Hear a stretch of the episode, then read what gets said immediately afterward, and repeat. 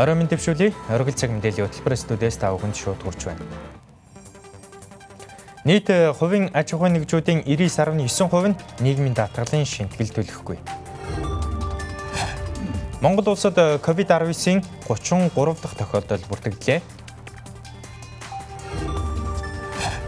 Нийслэлийн суурьшлийн бүсэд барилах хог хаягдлын 3 цэгээс хорт хавдар үүсгэх эрсдэлтэй химийн хорт элемент илэрсэн байна. Эдгээр болон бусдын дээлэлд анхаарлаа хандуулно.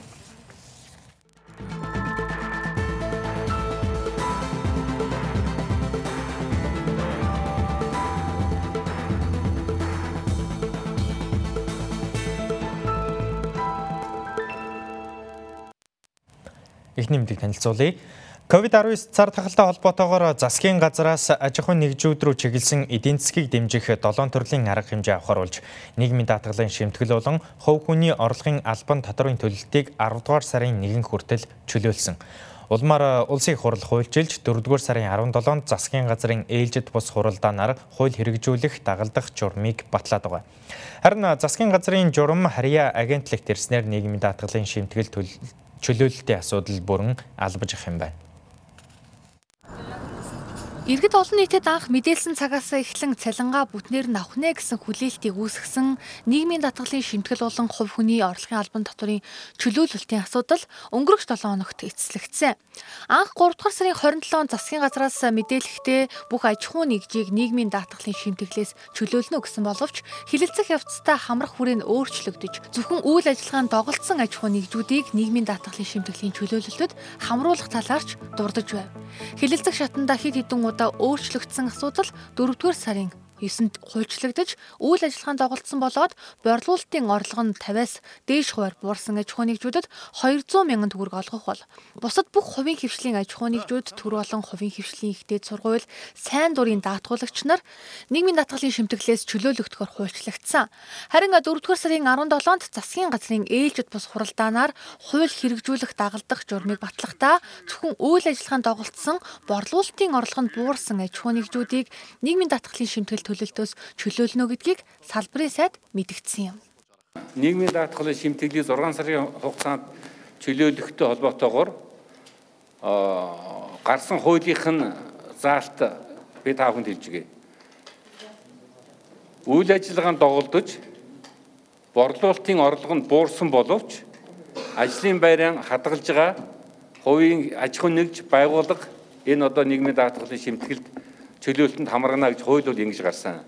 Тийм учраас үйл ажиллагаанд доголдож байгаа дээр нь борлуулалтын одоо орлого нь буурсан хэдий боловч ажлын байраа хадгалж байгаа аж ахуйн нэгжүүд л хамаарна л гэж. Хуулийнхын заалт ийм учраас бол ийм одоо зохицуултаар ойлгож явж байгаа. Сангийн яамны судалгаагаар 108.8 мянган компани үйл ажиллагаа явуулж байгаагаас алтны салбараас бусад салбар буюу 99-ны 99%-ийн аж ахуй нэгж байгууллагын үйл ажиллагаа доголдсон учраас нийгмийн даатгалын шимтгэлийн чөлөөлөлтөд хамрагдана гэж сангийн сайд мэдээлсэн юм а. Нийгмийн даатгалын шимтгэлийг зүүн бүлэг хүмүүсүүд бол төлөхгүй маа. Нэгдүгээрт нь хувийн хөвшлийн аж ахуйн нэгж байгуулга бол төлөхгүй. Хоёрдугаарт нь төрийн бус байгууллагын төлөхгүй 3 дугаарт нь төр төрийн болон хувийн өмчийн ихтэй бүх сургуулиуд төлөхгүй. За дараа нь сайн дураараа даатгуулагчд бас төлөхгүй юм байгаамаа.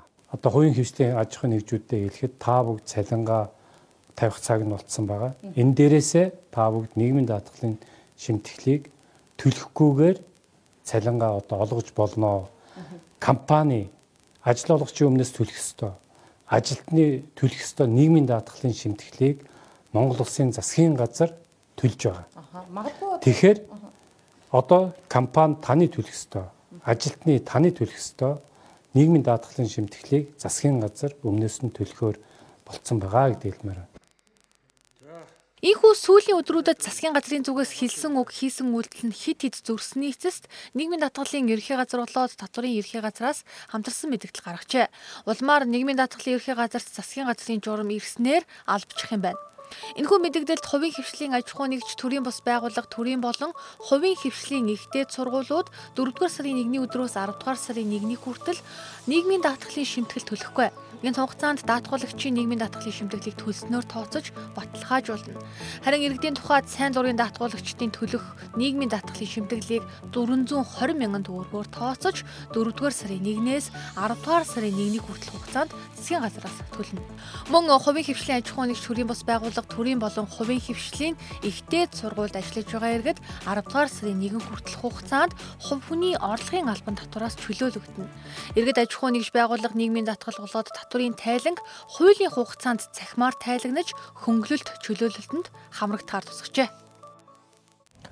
Өнөөдөр дэлхийн олон улс оронд хөл хорионы дэглэм хэрэгжиж байгаа нь вирусын тархалтыг бууруулах чухал ач холбогдолтой тооцогдож байгаа ч нөгөө тэгүр эдийн засагт үзүүлж байгаа сөрөг нөлөөллийн улмаас энэ жил дэлхийн нийт 1930 оны их хямралаас хойш хамгийн том хямралтайгаа нүүр тулах эрсдэл үүслээ. Тэгвэл э, цар тахлын аюул вакцин гартал үгүй болохгүйг эрдэмтэд сануулж байна. Та бүхэн дэлгэцэнд анхаарлаанд болно. Өнөөдөр дэлхийн хэмжээнд COVID-19 халдварын эсрэг вакцин гаргах 78 төсөл эдвэхтэй хэрэгжиж байгаагаас 6 вакцин клиникийн туршилтанд орчход байна. За тухайлж хэлэх юм бол Оксфорд их сургуульд 1, Америк нэгдсэн улсын биотехнологийн корпорациудад 2, Хятад улсад 3 вакцин клиникийн туршилт э, нэгдүгээр үе буюу хүн дээр туршилт хийх үе шатанд орсон. Гэхдээ вакцин бүтээх ажил нь нарийн төвөгтэй үйл явц учраас эхний вакцин гарах хүртэл дор хаяж 12-оос 18 сарын хугацаа шаардлагатай гэж эрдэмтэд үзэж байгаа юм.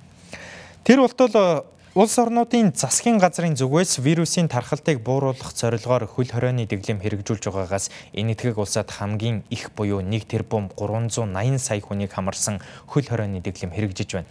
Харин цар тахлын анхны голом толох бүгдээрэнт хятад улсад халдварын оргил үед хөл хорионд орсон хүний тоо 760 саяд хүрч байсан бол өнгөрөгч сараас эхлэн үе шаттайгаар цуцалснаар өнөөдөр хэвийн амьдралдаа буцаж ороод байгаа. Харин Америк нэгдсэн улсад өнөөдөр 297 сая, Бангладеш улсад 165 сая, манай хой төрш Оросын холбооны улсад 100 142 сая хүн тус бүр хөл хорионы дэглэмд шилжчихгээд байгаа юм а.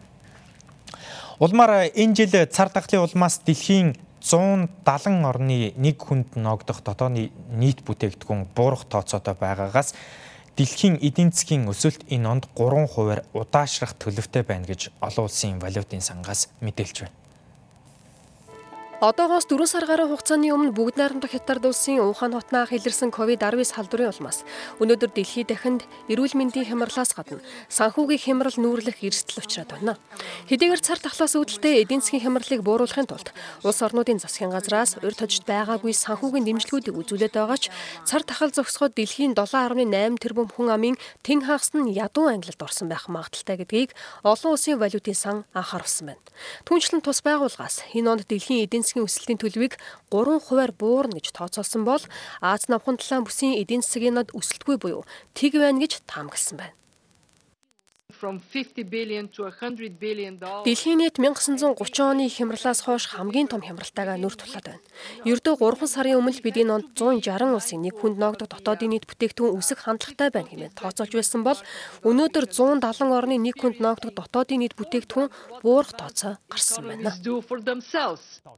Улмаар цар тахлаас үүдэлтэй эдийн засгийн хямралыг даван гарахын тулд Европын улс орнууд хэдэн сая хүнийг хамарсан хөл хорионы дэглэмийг аажмаар сулруулах бодлого хэрэгжүүлж эхлэх байгаа юм.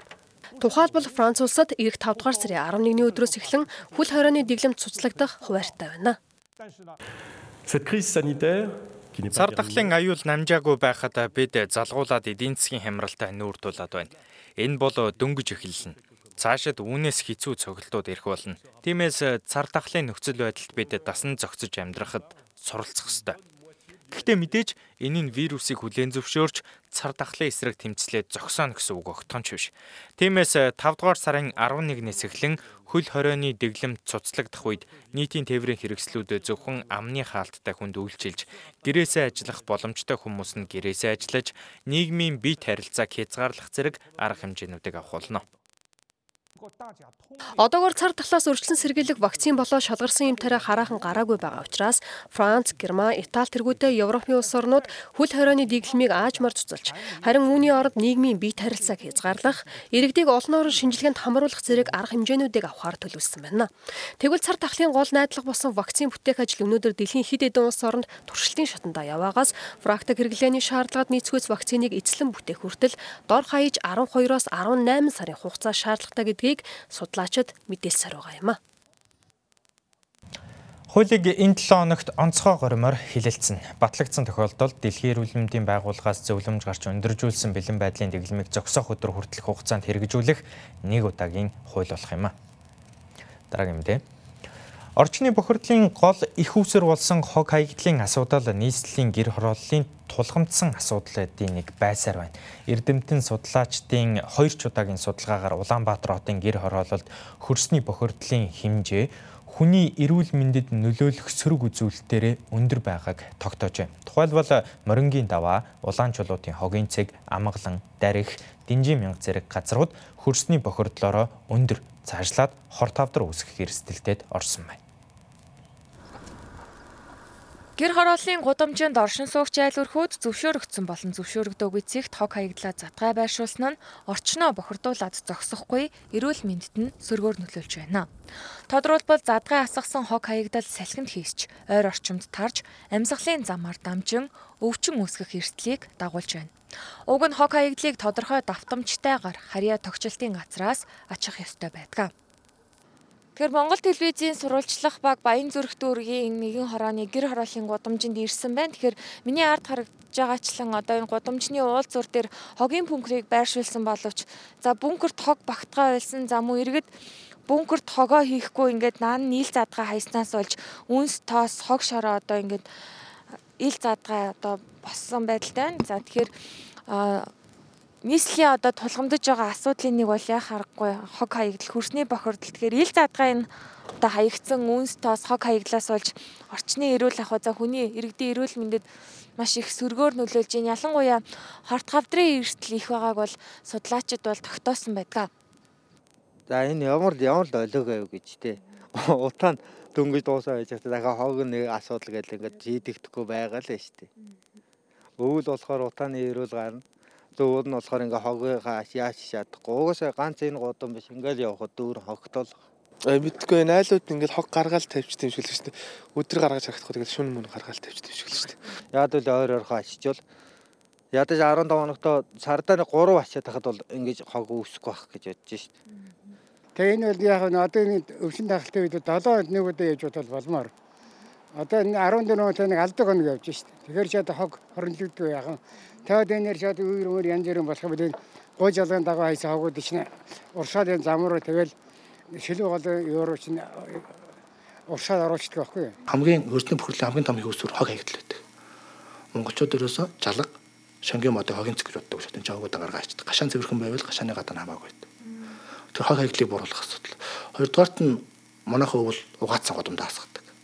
Үнсэн гудамдаа хасгадаг. Энэ нэр буцаагаад нэг гатаргаа бууруулна гэж ярьдаг боловч энэ угаац үнс чинь задардгүй хадгалагдаж байгаад хавар цас гэсгээр буцааг хөрсөн чинь байж хөрснийхэн газар дээр чинь байж байгаад таны гашаанаас ангараа явах чинь л гутад чуулаар дамжин ажлын газар хүүхдэд чинь сургууль эмнэлгүүдээр очих төвлөгд очдог. Хөрсөн дагуулгадах хүн дэлмээнд хөрсний өнгөн хэсэгт байршиж, хөрс эвдрэхэд хүн машины хөдөлгөөнөөр агаарт дэгдэж, амьсгалын замаар хүний биед орох эрсдэлтэй байдаг. Мөн гэр хороолдох хог хаягдлаас үүдэлтэй орчны бохирдол нь судлагдсан цэгүүдэд Дэлхийн эрүүл мэндийн байгууллагаас гаргасан хорт хавдар үүсгэх эрсдлийн түвшингээс 60 дахин их гарчээ. Хөрсний бохирдлын нөлөөлөх эрсдэл хамгийн өндөр нь гэр хорооллын бүсээр хамгийн их гарч байгаа. Одоо бидний хамгийн ихний тооцсон эрүүл мэндийн эрсдэлтэр гэхэд 3 цаг анхаалтдаж байгаа байхгүй юу? Хамгийн ихнийх нь дарих морин даваа орчим, цаанчлууд орчим. Яг нөгөө хогийн цэг орчимд. Энд хамгийн их тоосны дэгдэлттэй хог хаягдл их очдог. Дээрээс нь хогны том машинууд хөдөлгөөхтэй байдаг учраас орчин нөлөөхтэй байдаг учраас энд бол хорт хавдар үүсэх эрсдэл эрүүл мэндийн эрсдэл дэлхийн түвшнээс давсан үзүүлэлттэй байгаа. А 7 хоногтой бол энэ хог ачилтын тоог нэмэгдүүлснээр бол энэхүү одоо ил задгаа хог хаягдл байхгүй болно гэдгийг бас иргэдийн зүгээс хэлж байгаа юм. Тэгэхээр энэ хог хаягдлыг бол дор хаяж одоо 10 хоног энд төвлөрсөн болохыг энэ хавьд оршин суудаг иргэдийн төлөөлөл бол ярьж байна. Хөрсний бохирдол нь агаар орчин гүний усыг бохирдуулж байдаг учраас бохирдуулах хоёр дахь чих үсэр гэдгээ. Тэгвэл Монгол Улсын их сургууль хүрээлэн боо орчны профессорын баг 2017 онд хөрсийг хамгийн их бохирдуулагч хүчин зүйл болох хог хаягдлын хүний эрүүл мэндэд үзүүлэх эрсдлийн судалгаа хийжээ. Судалгаагаар Улаанбаатар хотын хөрсний бохирдлын төлөв байдлыг үнэлж хүний эрүүл мэндэд үзүүлэх нөлөө хавдрын эрсдлийг тодорхойлсон байна. Судалгаагаар Улаанбаатар хотод хөрсний бохирдлын үзүүлэх нөлөөгөөр хамгийн өндөр эрсдэлтэд гэр хорооллын бүс орж байгаа бөгөөд бохирдуулагч гол их үүсвэрт хог хаягдал орж байна. Монгол телевизийн мэдээллийн хөтөлбөрт анхаарал хандуулж байгаа та бүхэнд баярлалаа. Хөтөлбөр та бүхэндээ студиэс шууд хурж байна. Оросын холбооны улсын Москва хотоос ирсэн нэг оюутан дахин COVID-19-ийн халдвар илэрч Монгол улсад батлагдсан тохиолдлын тоо 33 болсон тухай өнөөдөр халдвар төвчин судлалын үндэсний төвөөс мэдээлсэн. За харин өчигдөр буюу энэ сарын 19-нд Монгол улсын хэмжээнд COVID-19 с сэжигтэй тохиолдол бүртгэдэггүй байна. Мөн халдвар төвчин судлалын үндэсний төвд эмчлэгдэж байгаа хүмүүсээс нэг хүн эдгэрч дараагийн ажиглалт хяналтад шилжжээ. За ингээд өвчнүүдийн байдал, биеийн байдал тогтвортой байна. Зарим нь бол сайжирч байна. Хид хідэн хүн бол уушгины хатгаатай байгаа.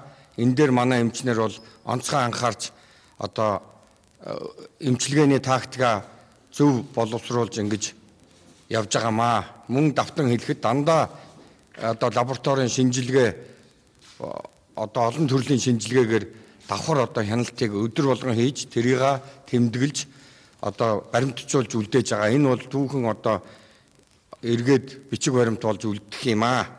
За ингээд бид нар гурван их усүрээс бол гадаадад одоо Монгол иргэд өвчлөн талаар мэдээлэл авч байгаа. За энд нийт одоогийн байдлаар бол 13 хүн байна. Утсаар бай холбогдож байгаа иргэд бол биднэрт юу хэлдэг вэ гэхээр зөвхөн одоо нэрнийхээ эхний үсгийг А, Б ч гэдэг юм уу энийг хэлдэг. За мөн байршлаа одоо хэлдэггүй зөвхөн биднээс одоо ямар имчилгээ хийх үү За өвчний ямар шинж тэмдэг илрүүл би одоо өөрийгөө хүнд гэж бодох уу? За ямар шинж тэмдэгтэй байвал хөнгөн гэж үзэх үү? За ямар хоол унд хэрэглэх вэ гэсэн одоо ийм зөвлөгөө одоо өгдөг. Ихэнхдээ бол өөрийнхөө нэр овог, байршил одоо бас хэлхийг хүсдэг. За хоёрдугаарт нь бас тэнд одоо амьдарч байгаа Монгол иргэдтэй одоо өөрснийхөө талаар мэдээлэл өхийг одоо хүсдэг. Ерөнхийдөө ийм нууцын одоо байдаг. За ийм ч учраас бид нар бас ер нь одоо нууцын тухай хуулийн дагуу энэ иргэдтэй зөвхөн эрүүл мэндэд нь одоо зөвлөгөө өгч харилцсан одоо ярилцгаа гэдгийг бас та бүхэндээ одоо хэлье. Тэгвэл COVID-19 халдварын цаг үеийн нөхцөл байдлын талаар тодруулга мэдээлэл авахар студидтэй бид халдвар төвчин судлалын үндэсний төвийн тандалт судалгааны албаны дарга Амсэлмаг урьсан юм а. Танд орой мэнд хүргэе. За баярлалаа. За хоёлаа ярианыхаа эхэнд өнөөгийн нөхцөл байдлыг нэг нэгтгээд мэдээлэл хүргэж үзэгчдэд одоо өнөөдөр бол 33 дахь тохиолдол илэрсэн гэдэг мэдээллийг өгсөн бас Турк улсын иргэд эдгэрсэн гэдэг мэдээллийг өгж байсан. Сүүлд бас нэг иргэн эдгэрлээ гэдэг яг чухам хичнээн хүн эдгрээд байна. Одоо яг 33 тохиолдлоос хідэн нэмлэгт байна. Биеийн байдал нь ямар байна гэдэг За манай Монгол улсад бол 3 дугаар сарын 10-наас хойш өнөөдрийг хүртэл нийт одоо коронавирус талдаар юм батлагдсан тохиолдол 33 болж байна. За 33 тохиолдол бол бүгд зөөвөрлөгдөж орж ирсэн ийм тохиолдол. За яг өнөөдрийн байдлаар манайд халдвар төвчин судлалын үндэсний төвд бол 25 хүн эмчилгээ идчихээн. За 8 хүн бол эмчлэгдсэн, эрүүлсэн, эдгэрсэн гэсэн үг. За тэр хүмүүс маань одоо дараагийнхаа бидний эдгэрсэн хүмүүсээ бас үргэлжлүүлээд 14 хоног хяналт тавина. Тэгээ хяналт тавиад дахиж бас шинжилгээ хийгээд тэгээд одоо эрүүл гарсан тохиолдолд нь бол гэрлүүний явуулж байгаа. За бидний өнөөдөр энэ эмнэлэгт байгаа хүмүүс бол 33 хүн бол 11-ээс 65 насны. За дундаж нас нь бол нэг 28 насны ийм хүмүүс хэвдэж байна. За энэ бол манайх 4-р сарын 12 13-ны хүртэл бол нэг 15 6 тохиолдолтой байсан. За дараа нь бол 12-нд Орос улбаны улсаас оюутнуудыг татаж оруулж ирсэн. За тэгээ оюутан хүүхдүүд манаас халдвар өндөр эрсдэлтэй одоо Москва хотод сурч оюутан сурагчдын сурч байсан сургуульд нөхцөл гарсан бас одоо магадгүй одоо онгоцонд хэдэн цаг нисгт нь бас халдвартай хүмүүс таарлсан байж болно. Москва хотод явж байхдаа халдвар болсон байж болно. Ингээд халдвартаас өртсөн байна. Тэгээд бол одоо өнөөдрийн байдлаар 17 хүүхэд бол коронавирус талбар бол авч ирсэн байна. Тэгээ бид нар бол онцлоод 13-наас хойш өнөөдрийн хүртэл бол хүүхдүүдэд бол онц тавилаа. За онцлогтой бол бид нар нэг удаа шинжилгээгээд орхихгүй Эхний тохиолдлыг оншиллоо.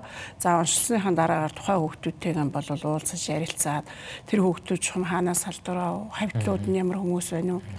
Дахиад одоо энэ хүүхдүүд дээр нэмээд халдвар авах эрсдэлтэй хүүхэд хэд байна уу гэдгийг судлаад ерөнхийдөө нэг хүрээ гаргаад нийт одоо хүүхдүүдийн маань нэг тэшний хүүхэд нь бол халдвар авсан байгаа эрсдэлтэй байна. Тим тим газраар явсан гэдэг юм аа. Ажиглалтанд аваад халдвар төвчин судлалын үнсний төв тусгаарлаад тэгээд хавьтлуудын нь бол одоо бас одоо бодлоос бас татах ч юм уу ийм арга хэмжээтэй авсан байсан. Тэгээд өнөөдөр бол хүүхэд онцлогдлаа. За анхны хүүхэд бол эхний одоо онцлогоогоор бол оюутан маань онцлогдсон. За дараа нь бол одоо 2 дахь 3 дахь шинжилгээг давтан хийж байж бас онц батлагдах ийм асуудал асуудал байна. Энэ бол аль ч улс оронд байгаа вирусын ялгарах хугацаа тийм ээ хүн болгонд адилгүй халдвар авсан хугацаа нь адилгүй тийм ээ. Тухайн хүний одоо бие онцлогоос хамаарат эрүүл мэндийн байдал хүний одоо өөрийнх нь дархлын төвшин тийм ээ Энэ бүгдээс хамаарат вирус илэрх хугацаа бол янз бүр байна. Бид бол одоо 10 дугаар юу 4 дугаар сарын 12-ноос өнөөдрийг хүртэл бол одоо өнөөдөр 20 гэхэд 8 хонсон байна. Тэгээд үргэлжлээд 14 21 гэхэд энэ одоо ирсэн хүмүүсийн бол хянана. Магадгүй одоо энэ үед бас батлагдах нэмэгд хэрэгсэл байж болно. Тэгээ эндээс бол даар дэргээд хүмүүс бол айгаад байх хэрэг байхгүй шүү дээ. Ер нь халдвар авсан, халдварынх нь одоо нууц үеийн хугацаа, тэрний төгсгөлийн үе, эмнэлц үеийн шинж тэмдэг эхлэх үед нь барьж авч байна. За зарим оюутнууд, өвчтнүүд бол одоо онцлогдоод эмнэлэгт очоод, за эмнэлэгт очоод 1 2 хоноод ч юм уу эсвэл очих үедээ одоо уушгиндээ сүудэртэй, хатгаатай энэ төр орж ичээ шүү дээ. Тэгэхээр бол бид нар одоо дэлхийн эрүүл мэндийн байгууллагын баримтлж байгаа гол чиг үүрэг болвол а өвчтнийг бол эрт илрүүлэх тийм ээ? Эрт онцлох эрт эмчлэх эрүүлжүүлэх энэ бол одоо бидний гол зорилго. Тийм учраас бол бид нар энэ үйл ажиллагаа зохион байгуулад явж байгаа юм. Биеийн байдал ямар байгаа? Өмнө нүгжсэн мэдээллээр бол одоо Монголд илэрсэн тохиолдлуудын дийлэнх нь хамар битүүрэх гэдэг юм уу булчин өвдөх бас харьцангуй хөнгөн шинж тэмдэгтэй байна гэсэн юм мэдээллүүд байсан. Одоо биеийн байдлууд ямар байгаа вэ? Жишээ татахад анх одоо бас бүртгэжсэн Франц улсын иргэний биеийн байдал ямар байна? За Франц улсын иргэн бол ер нь эхний шинж тэмдэг бол Франц улсын иргэн бол нэг хамар битүүрэн тэгээд хоолой өвд нь ханиа тэгээд тэр хүн бол бас халуурсан гэсэн зөвөртөө орж ирж байсан. Тэр хүн бол нэлээд одоо халдвар бол хүнд явцтай явж байна. Хоёр уушгинтай хатгаатай нэлээд нэвчтэстэй. Тэгээд одоо бас өдийг хүртэл эмчлэгдэж байна. За тэгтээ клиникийн хувьд эмнэлзийн хувьд тэр хүн бол гайгүй болсон сайжирсан боловч вирус ялгаралт нь бас одоо бас байгаад байгаа учраас вирус ялгарч байгаа учраас тэр хүнийг бол бид нар бас хяналтандаа байдгаж байна. За бусад хүний хувьд бол ерөнхий илэрч байгаа эмнэл зүйн шинж тэмдэг бол бидний одоо ханиа томооны үед илэрдэг шинж тэмдэг нөгөө одоо ханиа хоолой өвдөх, хамар бит өрөх. Тэгээд одоо бас нэг 2 3 хоногийн дараа халуурах шинж тэмдэгтэй орж ирж байна. За тэгээд одоо зарим хүүхдүүд бол уушгиндаа бас одоо хатгаатай тийм ээ Тэгээ хатгаагаа авчаад одоо залуу оюутан залуу хүмүүс бол бас хатгаатайгаа мэдгүй яваад байна шүү дээ. Тэгээд би өвдөөгүй шинж тэмдэхгүй байгаа гэж орж ирдэг. За тэгээ үзээд яхаар бол рентген зургийг аваад эмч маань үзлэг хийхээр хатгаатай хэзээ нь бол одоо уушинда хатгаатай болсон. Ерөнхийдөө бол эхлэхдээ бол хүнд өөрт нь ч мэдэгдэхгүй, хажууд нь байгаа хүмүүс ч мэдэгдэхгүй шинж тэмдэггүй юм шиг явж байгаа боловч манай дээрээ эмчийн үзлэгт орохоор тодорхой шинж тэмдэг бас илэрч байгаа юм. Тэгээд одоо эрт одоо оншилгдож эрт дэмжлэгдэж байгаа. Гэхдээ бас их хөнгөн биш тийм ээ. Дунд зэргийн дундаасаа хөндрөө шилжих эрсдэлтэй ийм л одоо хүмүүс орж ирж байна. Шинжилгээний давтамж хэр зайтай байгаа вэ? Шинжилгээний давтамжийн хувьд батлагдсан тохиолдолд өдөр бүр шинжилгээнд орно. Өдөр бүр тэр хүмүүсийг 5 төрлийн шинжилгээ авна хамар залгуур яарчдаас тийм ээ. Тэгээ цэр тэгээ одоо цусны өтгөн шингэн гэдэг ингээд энэ бол таван төрлийн шинжилгээг өдөр бүр авна. Энэ бол шинжилгээ авч вирус ч юм одоо хаагуур юугаар нийлэрх нь эмчилгээний тактикаа боловсруулах ач холбогдолтой. За ажиглалтын байранд авчгаа хүмүүсийг бол бид нар эрмэгцэн бас одоо тодорхой хугацаанд одоо алдар судлалын заалтай байна л да. 4 5 хоног тэр хүнийг юм бол ажиглаад шинжилгээ аваад дахиад давтан шинжилгээ аваад ер нь бол доод нь 2 удаа шинжилгээнд оруулна. За тусгаарлаж байгаа. Ажиглах тусгаарлах хоёр ч бас актай тийм ээ? Ажиглана гэдэг маань голомттой өвчл өндөртэй бүс нутгаар яваад ирсэн. Магадгүй халдвар осон байж магадгүй гэсэн эрүүл иргэдийн бид нар ажиглаж байгаа юм. Тэгэхээр тэрийг одоо ажигланд байгаа хүмүүсийг манай ард түмэн бас нэг халдвар авцсан юм шиг тийм ойлголт байж болохгүй. Бид нар тэр онгоцоор тэр бүс нутагт яваад ирсэн хүмүүсийг магадгүй халдвар авцсан байх вэ гэж ажиглаж байгаа. За тусгаарлалт гэдэг нь бол одоо өвчтэй хүнтэй хавьтал болсон. За тэр одоо өвчл өндөр өндөр бүртгэгдэж байгаа улс оронд явж байхдаа эмнэлгийн ямар нэгэн ажиллабар хийлгэсэн тийм ээ хаалгаанд орсон ч гэдэг юм уу. Эсвэл эмнэлэг твтэж байгаад ирсэн. Ийм одоо хүмүүсийн бид нар тусгаарлах өрөө буюу одоо халдвар төвшин судлалын үндэсний төв цэргийн госпитальд бол авч тусгаарлаж байна. Тэгээд тэр хүмүүсээс бол бас доотлол нь хоёр, дээдл нь бол гурван шинжилгээ бол аавна.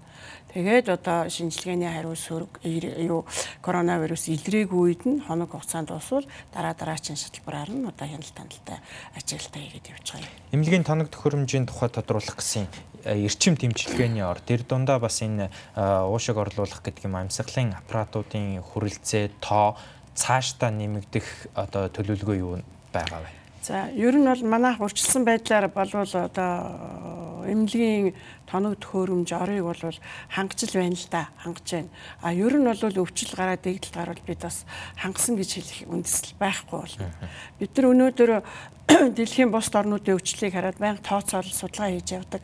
А тэгэхэд бол одоо энэ өвчл нэлээ өндөр бүрдэгдээд байгаа улс орнуудын өвчлийн тоо нийт масс хүн хүн амтай харьцуулахад нэг 0.5-аас 1% нь бол өвдөж байна. Тэгэхээр бол манай Монгол оронд яах нь нэг хувь нь гүйл 30 эдэн мянган өвдөх юм уу тий. Тэрнээс одоо 80% нь одоо хөнгөн хэлбэрээр өвднө гэх юм бол нэг 10 хэдэн мянган хүн 13 4 мянган хүн хөнгөн хэлбэрээр өвдвөл одоо гэрээр нэмчлэгч болох юм уу тийм ээ. Тэгтэл цаана 5 мянган хүнийг нэмчлэх болох уу. Тэгээд хүндэрсэн өвчт мянга гарan болох уу. Тэргээд цаашаа болвол асуудал бол маш хүндэрнэ. За одоогийн байдлаар бол манай Монгол улсын хувьд одоо нэг мянган хүн өвдөхөд хэвтүүлэх ор 1000-аас 1500-ийн хооронд тэр бэлтгэлээ хангаад хаана ямар эмнэлгийг бид нар бэлэн байдалд оруулах вэ гэсэн юм бол хийгээд бас амьсгалын аппарат одоо 400 гаруй аппарат энэ төр авчаад ингээд урьдчилсан бэлтгэлүүдэн бол хангаж байна. А яг өвчл ингээд хүн амын дунд тархаад халдварлуулах юм бол маш өндөр рисктэй. Тухайлбал одоо нэг хүний ард бол 15-аас 20 хүн халтна. Дахиад нөгөөх нь 15-аас 20 хүн гэдэг ингээд яваад их юм бол халдвар бол их болно. Хүндрэл их гарна. Үнэхээр бол одоо бид нар одоо болчлоо гэж хэлэхэд хэцүү. Одоо бэлэн байдлаа хангачлаа. Тэгэхээр бол бид нар алхам тутамдаа л одоо бэлтгэлээ хангах, нэмж одоо тоног төхөөрөмж, нэмж ороо хаана үү гэсэн юм хийх хэрэгтэй. Өнгөрсөн сард мэдэгдлийн үеэр 11 цагийн мэдэгдлийн үеэр хэрийн имлэгийн тухай яригдж байсан. Тэр одоо ямар төвшөнд байгаа? Одоо бид нар уран дулааны улирал болох юм бол хэрийн имлэг дэлгэхээс аргагүй болно шүү дээ. Хэрийн имлэг дэлгэх майхан палатгүй ирэх энэ тэр тэр бол одоо байх шүү дээ. Одоо энэ Солонгос улсад бол одоо тийм байдалтай л хүмүүсээ эмчлээд шинжилгээ аваад ингэж явж байна. Тэгэхээр э, Монгол улс бол би бол хараагүй л дээ. Тэгтээ бол сонсоход батлан хамгааллын яамны шугамар хэрийн одоо олон том одоо хэрийн иж бүрэн эмнэлэг дэлгэх бас э, бэлэн байдлыг хангах ийм одоо бас юмтай болсон гэж бол сонсон. Тэгтээ бас шаардлага гарвал дэлгэнэ Тэгээд одоо монголчууд ч өрөнд дулааны улирал сайхан монгол гэрийн бариад авсан ч болно шүү дээ байдал өндөрвөл бүхэл талаар арга хэмжээ авч ажиллах тэр юмуудыг бүгдийг л одоо бэлтгэл хангах зураг төлөвлөгөө хийж байна. Олон нийтийн сүлжээний дунд бол монголчуудын дунд магадгүй яг энэ ковид-19-ийн дархлаа тогтчихсон юм биш үү гэсэн ийм таамаглал энэ дээр э, мэдгдэл хийж болох уу? За тэгэхээр энэ э, ийм яриа бол тэр э, түрүүний нэг имлэгт хоёр хүн төргөвчлсэн тестээр онж тавьсан дараа гарсан. Тэгэхээр энэ бол ард иргэд бол тэрнээс бол эргэлзээ төрсэн байх. А ер нь бол өнөөдөр Монгол оронд ард түмний дунд эх орондоо байгаа хүмүүсийн дунд өвчл гараагүй. Энийг бол баттай хэлнэ. Ягаад гэвэл ирсэн хүмүүсээ бид нар тусгаарлаад авчин нөгөө талаар бид нар байнгын одоо ард иргэдийн дунд тандалтыг хийж байна тандалт хийж байна гэдэг чинь одоо би хэлээд ш нэг хүн өвдөхөд энэ бол шинэ вирусын халдвар. Тэгээ ард иргэд маань мэдрэг Хүн ам мэдрэггүй шүү дээ. Нэг хүн өвдөхөд болвол чимээгүй ганцаараа өвдөд явна гэж байхгүй. дор хаяад ард нь байгаа 10 хүн дахиад цаашлаа 10 хүн гэдэг өвдөн Энийг бол би баттай одоо нэг хүн өвдөхөд ард нь бол хэд хэдэн хүн өвднө. За нөгөө талаар бид нар энэ амьсгалын замын цочмог хүн талбар буюу уушгины одоо хатгаатай хүмүүсийн тамдлтыг байнга хийж байна. Улсын хэмжээнд манай томоогийн тамдлтын тогтолцоо гэдэг бол ерөөсөө энийг л хяндаг тогтолцоо. За энэ бол яаж хандгийн гэхээр одоо улсын хэмжээний 150 гаруй нэгж үйдгийн 21 аймагаас шинжилгээ авна, дотор нь сонгоод 78 аймагаас авна гэд. Тэгээд тэдний одоо нэгжүүдээс томоогийн одоо хүндэрсэн томоогийн хүртэл шинжилгээ бид авна. Тохиолын тодорхойлт тэгээд ямар хүнээс шинжилгээ авах уу, яаж сорцыг авах уу гэдэг Тэгээ бид нар бол 3 дугаар сарын 10-наас хойш одоо өнөөдрийг хүртэл бол томоогийн тандалтын тогтолцоо өмнө нь бол авчлээсэн. Өнөөдрийг хүртэл одоо 1000 милийн гараа 1000 2 300-аад хүний шинжилгээ авчихсан. Тэндээс бол одоо коронавирус томоогийн вирусаа хамт үзээд явна шүү дээ. Коронавирус илрээгүй томоогийн вирусүүд илэрчээсэн. За мөн одоо агшингийн судалгаагийн зориудаар одоо хатгаатай тийм ээ эмнэлгүүд нийслэлийн одоо том төрөлцсөн нарийн мэрэгжлийн эмнэлгүүд өрхийн эрүүл мэндийн төв дээр ирж байгаа хүмүүс за тэгээд дүүргийн эрүүл мэнд нэгдсэн эмнэлэг твтж байгаа хүмүүсээс бид нар шинжилгээ авчиж байнга шинжилж байна. Тэдний шинжилгээнд бас одоо коронавирусыг эрэлхийлж байна. За сая хамгийн сүүлд бид нар байнгын одоо өвчтэй хяналтанд байдаг, хэвтэрч байдаг, хэвтэрт байдаг. Манай одоо хавдар хавдар судлалын үндэсний төв дээр эмчилэгдэж байгаа 30 гаруй одоо хүнээс сонгож авч түүрийн аргаар агшингийн судалгаа хийж бас шинжилгээ авч үзлээ. Тэгэхэд бас коронавирус илрээгүй. Тэгэхээр бол ард иргэдийн маань дунд бид нар бол одоогоор өвчл бол орж ирээгүй. Дархлал тогтоцсон энэ төр гэж хэлэх юм байхгүй. Ер нь бол цар тахал гэдэг бол хүн амын дунд хөнгө хэлбэрээр өвчлөөд сүргийн дархлаа гэдэг юм тогтдог. А өнөөдөр цар тахлын аюул манай ард иргэдийн дунд дараа орж ирээгүй. Орж ирсэн үед бол энийг ярьж болно. Одоо бол ярихгүй. Яг тэгвэл ард иргэдийн дунд байхгүй өвцөн хийдэг хүнээ бид нар тусгаарлаад гаднаас ирсэн хүнээ тусгаарлаад одоо өнөөдөр бид нар 3 дугаар сарын 16-наас эхлээд үүргийн онгоц авсан. За хойд төлөө бид нар 28-нд хаагаад 2 сарын 28-нд хаагаад бас одоо хуурай замын хилээр хүн авсан. Тэгээд нийтдээ нэг 2500 хүнийг авчиад байна. Тэгээ эдгээр дотроос нь бүгдийг нь одоо шинжилсэн бид нар. Төрөө чинь 2 3 шинжилсэн. Тэгээд 30 хүнийг л болоод байж байгаа одоо тийм. За маш их баярлалаа. Сайхан мэдээ байна. Та бүхний ажил үйлс амжилт хүсье. За баярлалаа. За үзэгч та бүхнийгээ бид халдвар төвчин судлалын үндэсний төвийн таналт судалгааны албан дарга Амсэлматай уулзууллаа. Бид та бүхэндээ оргил цаг мэдээллийн хөтөлбөрөөр хүргэлээ. Улс төрийн намын эвслээс ангид хаалтын гэрээгүй аж ахуйн нэгж байгууллагын захиалгагүй төлбөргүй мэдээ мэдээлэл хүлээн авч утсан танд баярлалаа. Хэрв танд хөтөлбөртэй холбоотой санал хүсэлтэй байвал бидэнд дараах хаяг болон утсаар илгээгээрэй. Мөн манай хөтөлбөрийг аудио хэлбэрээр сонсохыг хүсвэл подкаст оргил цагийг сонгоорой.